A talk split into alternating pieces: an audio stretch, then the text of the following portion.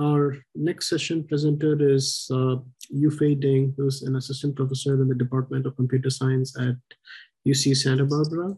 And Yufei is going to be discussing compiler and runtime support uh, for AI acceleration. Uh, so with that, let me welcome Yufei uh, for the next talk. Hi, hi, hello, uh, hello everyone. So I think uh, we had we had a series of great talks this morning, and thanks for Frank's advocate for software optimization. And actually, my talk is mostly at the software level, and my uh, my talk's topic is compiler and runtime spot for exploring AI GPU acceleration. So a little bit about myself and also my lab and our research. And if you look at the research in our lab, you will find that there are two major topics, and one is machine learning, and the other one is quantum computing. You may find that how these two topics can be combined together. I can tell you the reason is because of the end of Moore's law. And because uh, of the end of Moore's law, we somehow need to uh, uh, explore new hardware accelerator for different kind of applications. We cannot solely rely on some general hardware accelerators. That is one trend. And I believe that is mostly uh, the uh, topics we have focused on this morning. And for, for myself, I'm exploring two other alternatives approaches. And the first one is, for example, can we explore other computation paradigms, for example, quantum computing. In that way, we could uh, somehow save uh, the Moore's law. And the second part of it is, can we uh, can we do something from the software system level, especially the performance engineering of software system to improve the performance? And here the performance is uh, can referring to different parts. For example, the running time and the energy efficiency, and also the uh, the robustness of the code. And so sometimes we also do verification to ensure that the optimization you have done is correct. Okay, so that is something about my research, and I'm lucky to work with a series of great students, and they have achieved uh, a lot of progress, and a lot of our works has already been uh, incorporated into uh, softwares in these large companies. And here in this talk, I will mainly focus on the two parts of our like uh, performance uh, and performance engineering uh, uh, of software systems, especially from the compiler and runtime. And these are the two major software stack we are aiming at to solve the problem. And here I want to give you a motivation about like why we want to care about performance engineering, especially from the software perspective. And here, uh, this figure um, just to tell you like even on the same machine, for example, from, from the internet, uh, Intel Xeon machine, uh, which comes with 10 cores. And what is the performance difference when you use different kind of programming language and the different kind of optimizations. And you can see here, like uh, the running time and oh, the G flops here, there could be like even five uh, five time five five magnitudes of difference in the in the G flops uh, of different kind of implementations. And uh, people in the industry are like uh, uh, for for application development, they like use Python. Python, the Python is great for development, but its performance is not as designed. And one of the key reasons is because Python is interpreted while like like Java and C, these kind of languages, they are compiled. And compiled uh, compilation will give you a huge performance improvement. And later you will find that when we do other like optimizations, like the loop optimization by exchanging the loops, we can have better data locality, and this will also lead to um, better performance. And parallelization loops is also important because, for example, for Intel, like for NVIDIA, for, for CPU and GPUs, we can have um, a lot of costs, and by utilizing this cost, will definitely give us a great performance. And also like this kind of parallel divide and conquer will help us to utilize these several layers of cache on the hardware. And there are also some other levels of optimization. And from this figure, I just want to tell you that software optimization is very crucial and it could give you a huge performance improvement. And even we are working on software optimizations, we need to care about the hardware. We need to know the hardware features so that we know like how to develop our, our software. So software and hardware are always integrated. So um, even like our optimization are at software level, we need to know a lot of details about the hardware to match our application with the hardware. Okay, so that is our insights. Okay, so now we know like the software, uh, software performance engineering is very important. So why we want to focus on the AI GPU acceleration? It's kind of a small topic under the big uh, umbrella. So the first reason I think uh, is AI is everywhere. It has been used in, in all different kind of application, in different kind of research topics.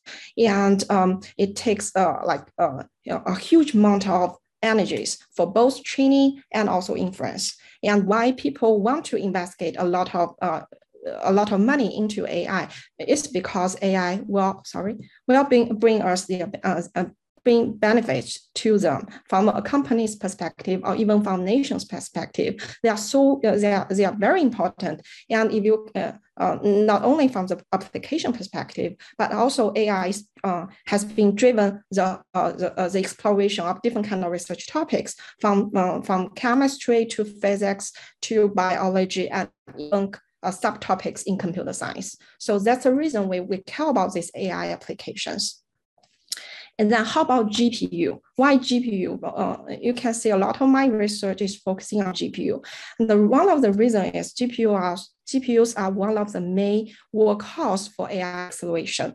However, the performance optimization uh, on GPUs are not easy. If you look at the GPU, they have like, um, uh, for example, this kind of NVIDIA A100 GPU have one over 100 uh, SMs and six sovereign uh, CUDA cores and 400 tensor cores. To fully utilize all these cores, in an efficient way and to, uh, to, to, to utilize this kind of caches, shared memories in a good way, it's not that easy. Okay, so it requires a, a, a great understanding of the hardware and also your application. Okay, yeah, and especially uh, usually we have uh, this kind of uh, trade-offs between the parallelism, the memory optimization, and the data synchronization. And we have trade-off between computation, redundant computation, uh, uh, and also like uh, the parallelism and dependency. So there's a lot of design choices there, and that's which is not in, in, in, other, in other words, there's no one solution to all problems. So it's kind of, you have to tailor your optimizations to each of these applications. It's very tedious and it's very hard, okay? And what's, what is the worst part is the AI models are developing so fast. And we are not only having larger and larger models, meaning that we need to apply this optimization. Otherwise, we cannot run them in some day, right? And will be bottlenecked by the performance or bottlenecked by uh, the, the capability of run these AI models. And they are, from the other perspective, they are, the AI models are become more diverse, seeing that they are not only uh, like, like CNN or like uh, convolutional neural network, this kind of, they have convolutional operators and the matrix operations, but now we can have more diverse operations. So how can we uh, automatically support all these kind of operations, all these kind of AI models in an efficient way becomes a, a very hot topics. Okay, and uh, requires a lot of optimization. And based on that introduction, I think um, comes to my view of the performance optimization for AI GPU in my group. Um, in general speaking, I feel that manual optimization is not scalable and that will not be the solution we are looking for. So we have to work on some automatic solution. And uh, I know that a lot of people, even myself, are working on a lot of hand-coded libraries. These libraries can can do uh, do uh, can do great works and can be applied to different kind of applications. But the problem is usually this kind of libraries lacks of adoption, and sometimes a good library is just missing because you are coming up uh, you are coming up with a new AI model. For example, like one quantized AI models were first brought, brought up uh, GPUs, for example, this hardware, they do not really have the support for this kind of uh, uh, different kind of precision uh, uh, computations. Even though later NVIDIA come, with, come up with this kind of tensor cores and it, it can support different kind of precision. It only supports, for example, one bit, four bit, eight bit. But what, what if you, your workload finds that a three bit operation is the best and it gives you good performance? So there's no library. How do you want to deal with it? Okay, so that is what I mean here by lack of uh, lack of adaptation, and sometimes it's just missing missing there. So my solution here, or my feel that that is a great trend for solving this kind of, kind of problem is automatic and smart optimizations. And especially I emphasize on the compiler and runtime. So you may not even get this kind of keywords from my, my paper, the title of my paper, but you can get the sense from it. So what is a compiler in my mind? So compiler is something that help you to do the automatic transformation and with the optimization applied along the way. So that is my definition of the compiler. And usually in modern, uh, in modern world, and what compiler is usually do is it come up with a set of composable templates. And these templates just encode the, uh, the kind of optimizations that is tailored for the hardware. Okay. And then how to compose these templates together. And especially a lot of templates have some hyperparameters. So we will need to rely on the auto tuning. Okay, and the auto tuning will tell us like oh, the, the, the right way to choose the hyperparameters in, in our templates and also how to compose them efficiently to solve our problem. Okay, so that is a compiler in my mind. And one, one, one key question in this way and, and has not been solved yet is can we even automatically generate a template? Okay, and by predicting the future trend of the hardware involvement and the predict uh, and a good prediction of the environment environment of the AI application development. If we know that even we do not know the future hardware or future application, if we know like how they will develop, what is a trend as a trend there, we can still like maybe automatically uh, generate this kind of templates. That is a compiler's perspective. Compiler's optimization is usually static, meaning that uh, when we compile a code, we will get uh, optimized code, and this optimized code is rigid and it's there. So when do we need to have runtime optimization? Runtime optimization is usually complementary to the compiler optimization, saying that when we have an application and the best optimization is not known because the optimization also depends on the inputs. So how, how can this happen? And one direct uh, uh, thought is some of the GNN applications, right? And the GNN graph neural network, the performance really depends on the input graph. Okay, so how can you apply the optimization efficiently? Then we need runtime's help. Okay.